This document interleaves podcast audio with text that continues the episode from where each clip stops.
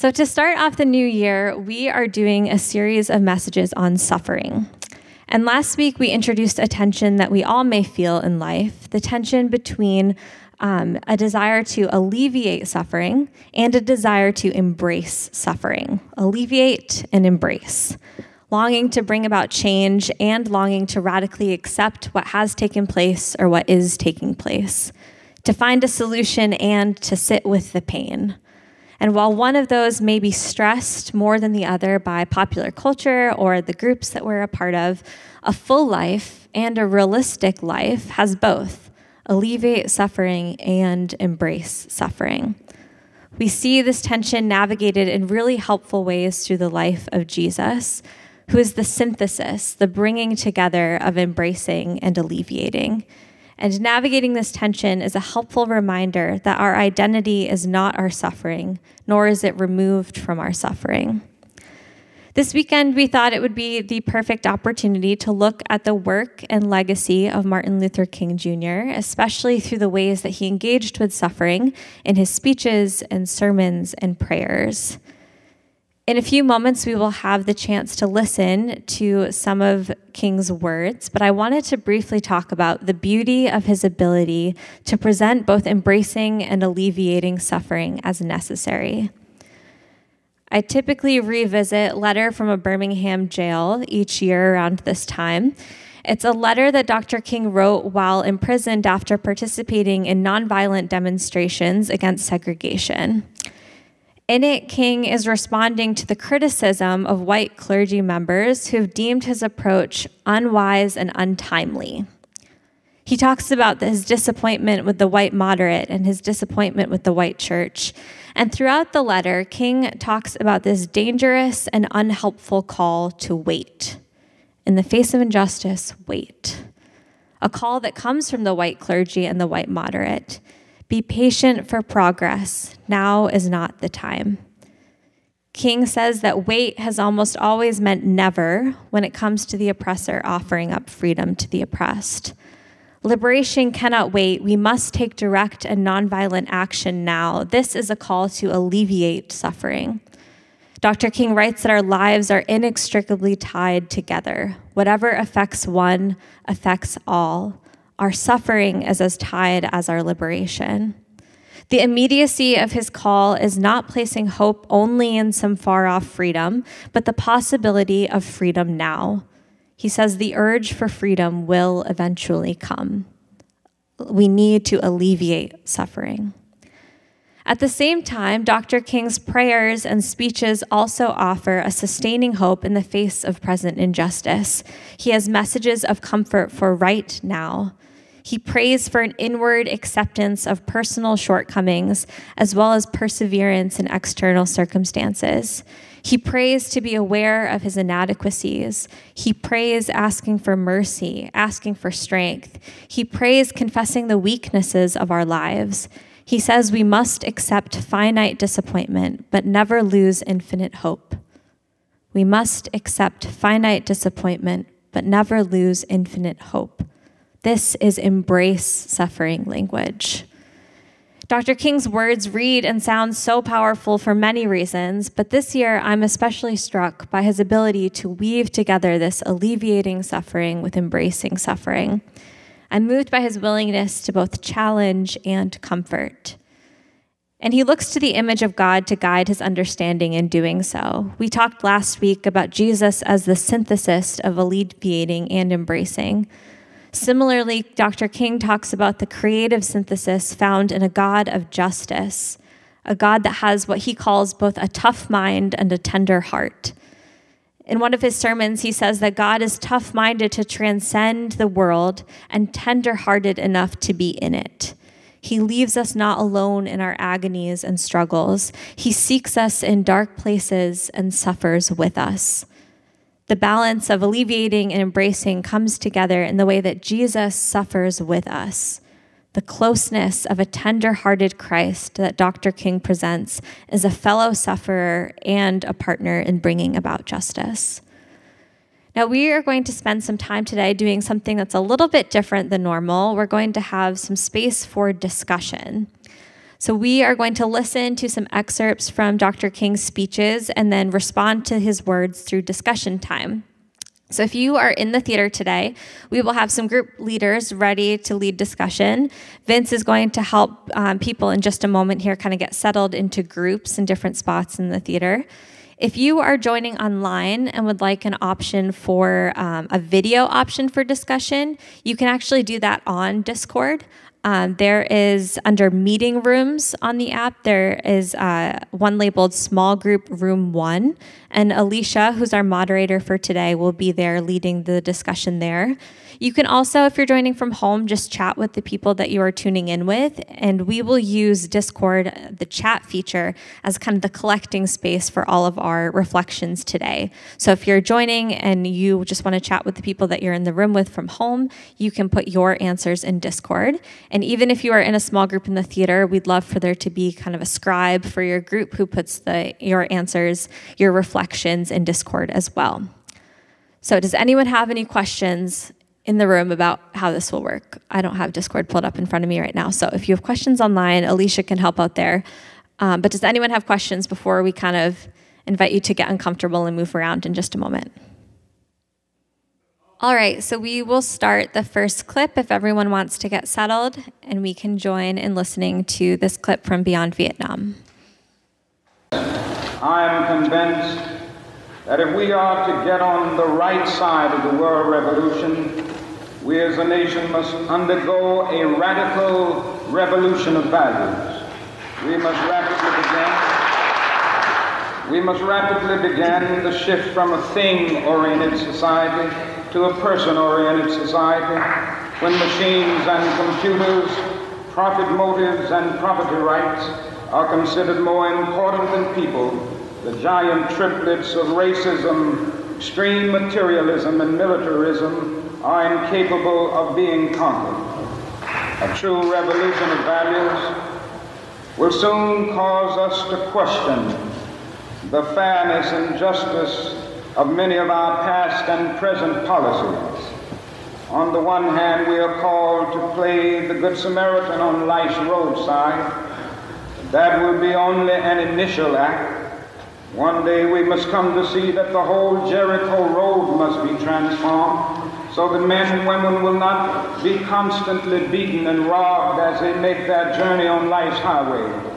True compassion is more than flinging a coin to a beggar. It comes to see that an edifice which produces beggars needs restructuring.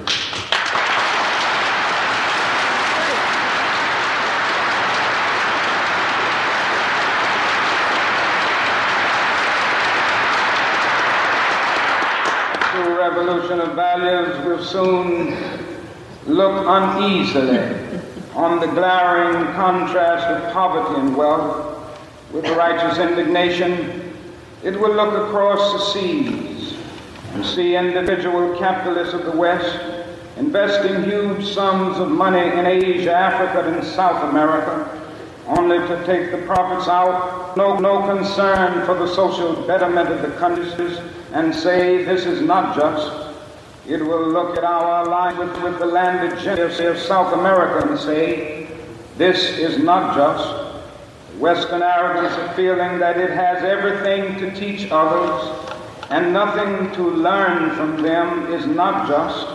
A true revolution of values will lay hand on the world order and say of war, this way of settling differences is not just. This business of burning human beings with napalm, filling our nation's homes with orphans and widows, of injecting poisonous drugs of hate into the veins of people's normal, sending men home from dark and bloody battlefields physically handicapped and psychologically deranged cannot be reconciled with wisdom, justice, and love.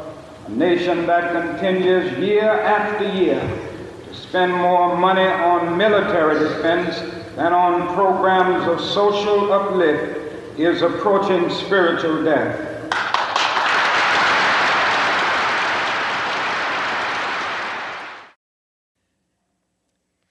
All right, we are going to listen to the next clip now.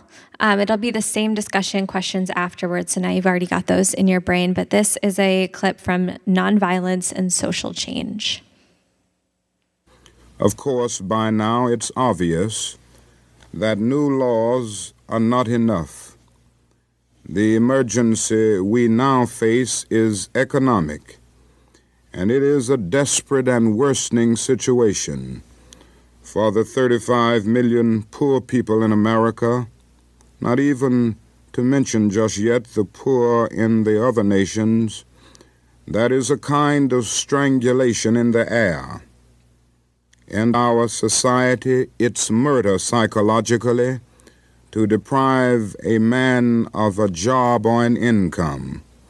You are in substance saying to that man that he has no right to exist you are in a real way depriving him of life, liberty, and the pursuit of happiness, denying, in his case, the very creed of his society.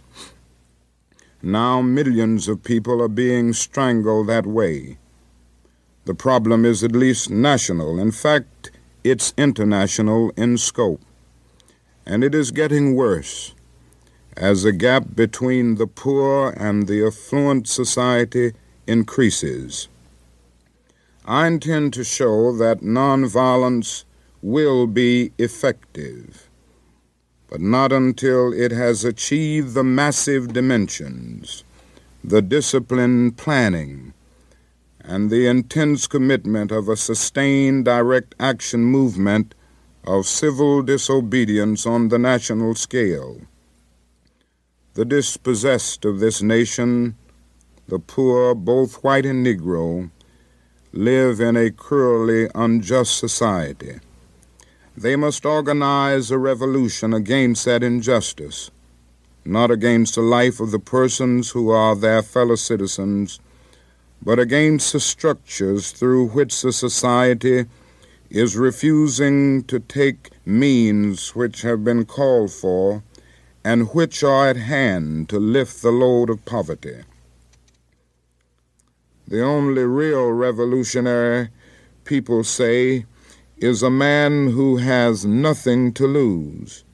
There are millions of poor people in this country who have very little or even nothing to lose. They can be helped to take action together. They will do so with a freedom and a power that will be a new and unsettling force in our complacent national life. Okay. That was good. We had some good discussions here in the theater, and uh, hopefully, with whoever you're watching with, um, you had some good discussions.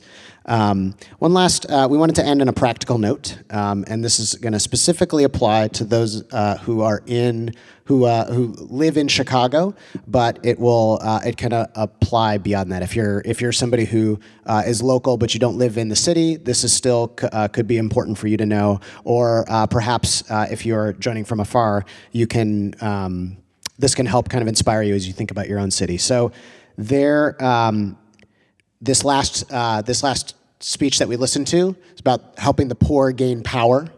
And uh, one of the major, major, major ways that we're thinking about how to do that um, right now in Chicago, and not just not just us. Like like I, I, think I want our church to be involved in that, but broader is housing insecurity. There's lots of creative conversations around housing insecurity, and there's a key one that's going on right now, um, which has been uh, an organizing effort in Chicago over the past decade called Bring Chicago Home. We mentioned this uh, several weeks ago. We'll mention it again actually as we get closer to March because there's an important deadline coming up. This decade-long effort uh, Bring Chicago Home. The goal is to get a dedicated fund to address housing insecurity in Chicago, not just making it where it's like something that has to be clawed for at every budget meeting every year to how what are we going to spend on the homeless? Oh, okay, let's you know let's talk that out and stack it up against all of the other things that want money uh, for the year. So this is a, it's about getting a dedicated fund for addressing housing insecurity. Uh, and on March 19th, which is the the primary ballot in Chicago, it's the next the the, the next uh, uh, election you might vote in primaries. Um, uh, Bring Chicago Home has succeeded in getting a referendum on this ballot, and the the referendum is going to ask yes or no. It's the only referendum on the ballot. And uh, if uh, a yes vote, what it will do is make a change to the real estate transfer tax. Ooh, right? You're supposed to say, ah, tell me more, Vince. This is so boring. But any any sale over was that, oh, thank you. Yes, I, would love to tell you more. Uh, the real estate transfer tax happens when somebody buys or sells property, real estate, okay? And, um, and normally a buyer will have to pay a transfer tax. It's a one time tax, it's not something that continues, but it's like it, it gets a little, it, it's one of the ways that, um, that uh, money gets to the government. And uh, what Bring Chicago Home developed was this plan to say any sale of real estate over $1 million in Chicago, that will be taxed at a higher rate. There, they, that's like a graduated rate where if it gets even more over a million, then it's even more of a percentage. And anything above, any uh, money that's taken in above that $1 million transfer tax rate, that would go to fund um, uh, addressing uh, housing insecurity. So all of that money would go. Now, this uh, the transfer tax rate for sales under one million dollars. So any sale of real estate under a million dollars is actually going to go down according to this plan. And so it, this is actually good for middle class people. Um, and comparatively, uh, because this has been called the mansion tax uh, uh, uh for some people, the mansion tax, uh, what this will make it in Chicago is actually still a bargain compared to cities like Philadelphia and New York. So it's it, it really like if, if, if rich people or, or, or businesses that are you know, buying multi-million dollar commercial buildings are upset, you know, you're still getting a bargain here in Chicago. Um, but this is not well known about, okay? This, this, this effort. And primary elections are like historically low turnout. I think the, the, uh, the, the, the uh, um, estimations is like 20% of registered voters are going to show up for March 19th. But March 19th has the chance to decide something huge. So you may not care about the primaries. I'm not gonna, I'm not gonna argue with you if you don't care about the primaries. But I think you care about this. And I think a lot of people we know care about this. So the encouragement is let's put the March 19th uh, primaries on people's radars because this matters. A dedicated fund to addressing housing insecurity. It doesn't have to be fought for every year after year after year. This, this will actually put money, they say it's going to raise, um, over the course of a few years, $100 million to address housing insecurity. So this is a, this is a long-term solution. Um, 51% yeses, it, it, it, it's law and, and that's how we fund housing insecurity. This would uh, make Chicago, uh, it would put us more in line with places like LA or New York who have dedicated funds. Chicago does not have a dedicated fund, but we need one. So, putting it on our radar. What's the date? March 19th. Yes, okay. We want to spread the word. If you're not in Chicago, if you don't live in Chicago, if you can't vote in Chicago, so you can still spread the word. This is super important. Um, all right. That's what I wanted to mention as a practical thing that we can uh, that we can do. Uh, we wanted to uh, close. We'll we'll uh, have our usual time to just connect and and commune over the communion elements. But to close, we wanted to pray a prayer of affirmation from the words and the and the writings of Reverend Dr. Martin Luther King Jr. And um, so I, I will. I'm you know I'll lead the prayer and then we'll and then we'll go to a close. Does that sound good? Okay. So we'll uh, put the prayer up on the screen. Join me. Um, I would love it if you're in the theater here, if you would stand with me again as though we are singing and praying together. And we're going to pray these aloud together, sort of like a, a prayer of, rather than confession, a prayer of affirmation. I refuse to believe that we are unable to influence the events which surround us. I refuse to believe that we are so bound to racism and war that peace and fellowship are not possible. I believe there is an urgent need for people to overcome oppression and violence without resorting to violence and oppression. I believe that we need to discover a way to live together in peace, a way which rejects revenge, aggression, and retaliation, the foundation of this way is love.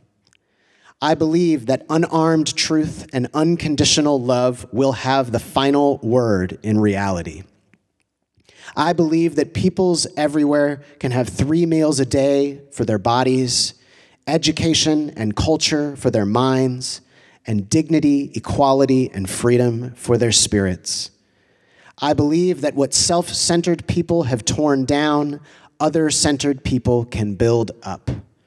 By the goodness of God at work within people, I believe that brokenness can be healed, and the lion and the lamb shall lie down together, and everyone sit under their own vine and fig tree, and none shall be afraid. Amen.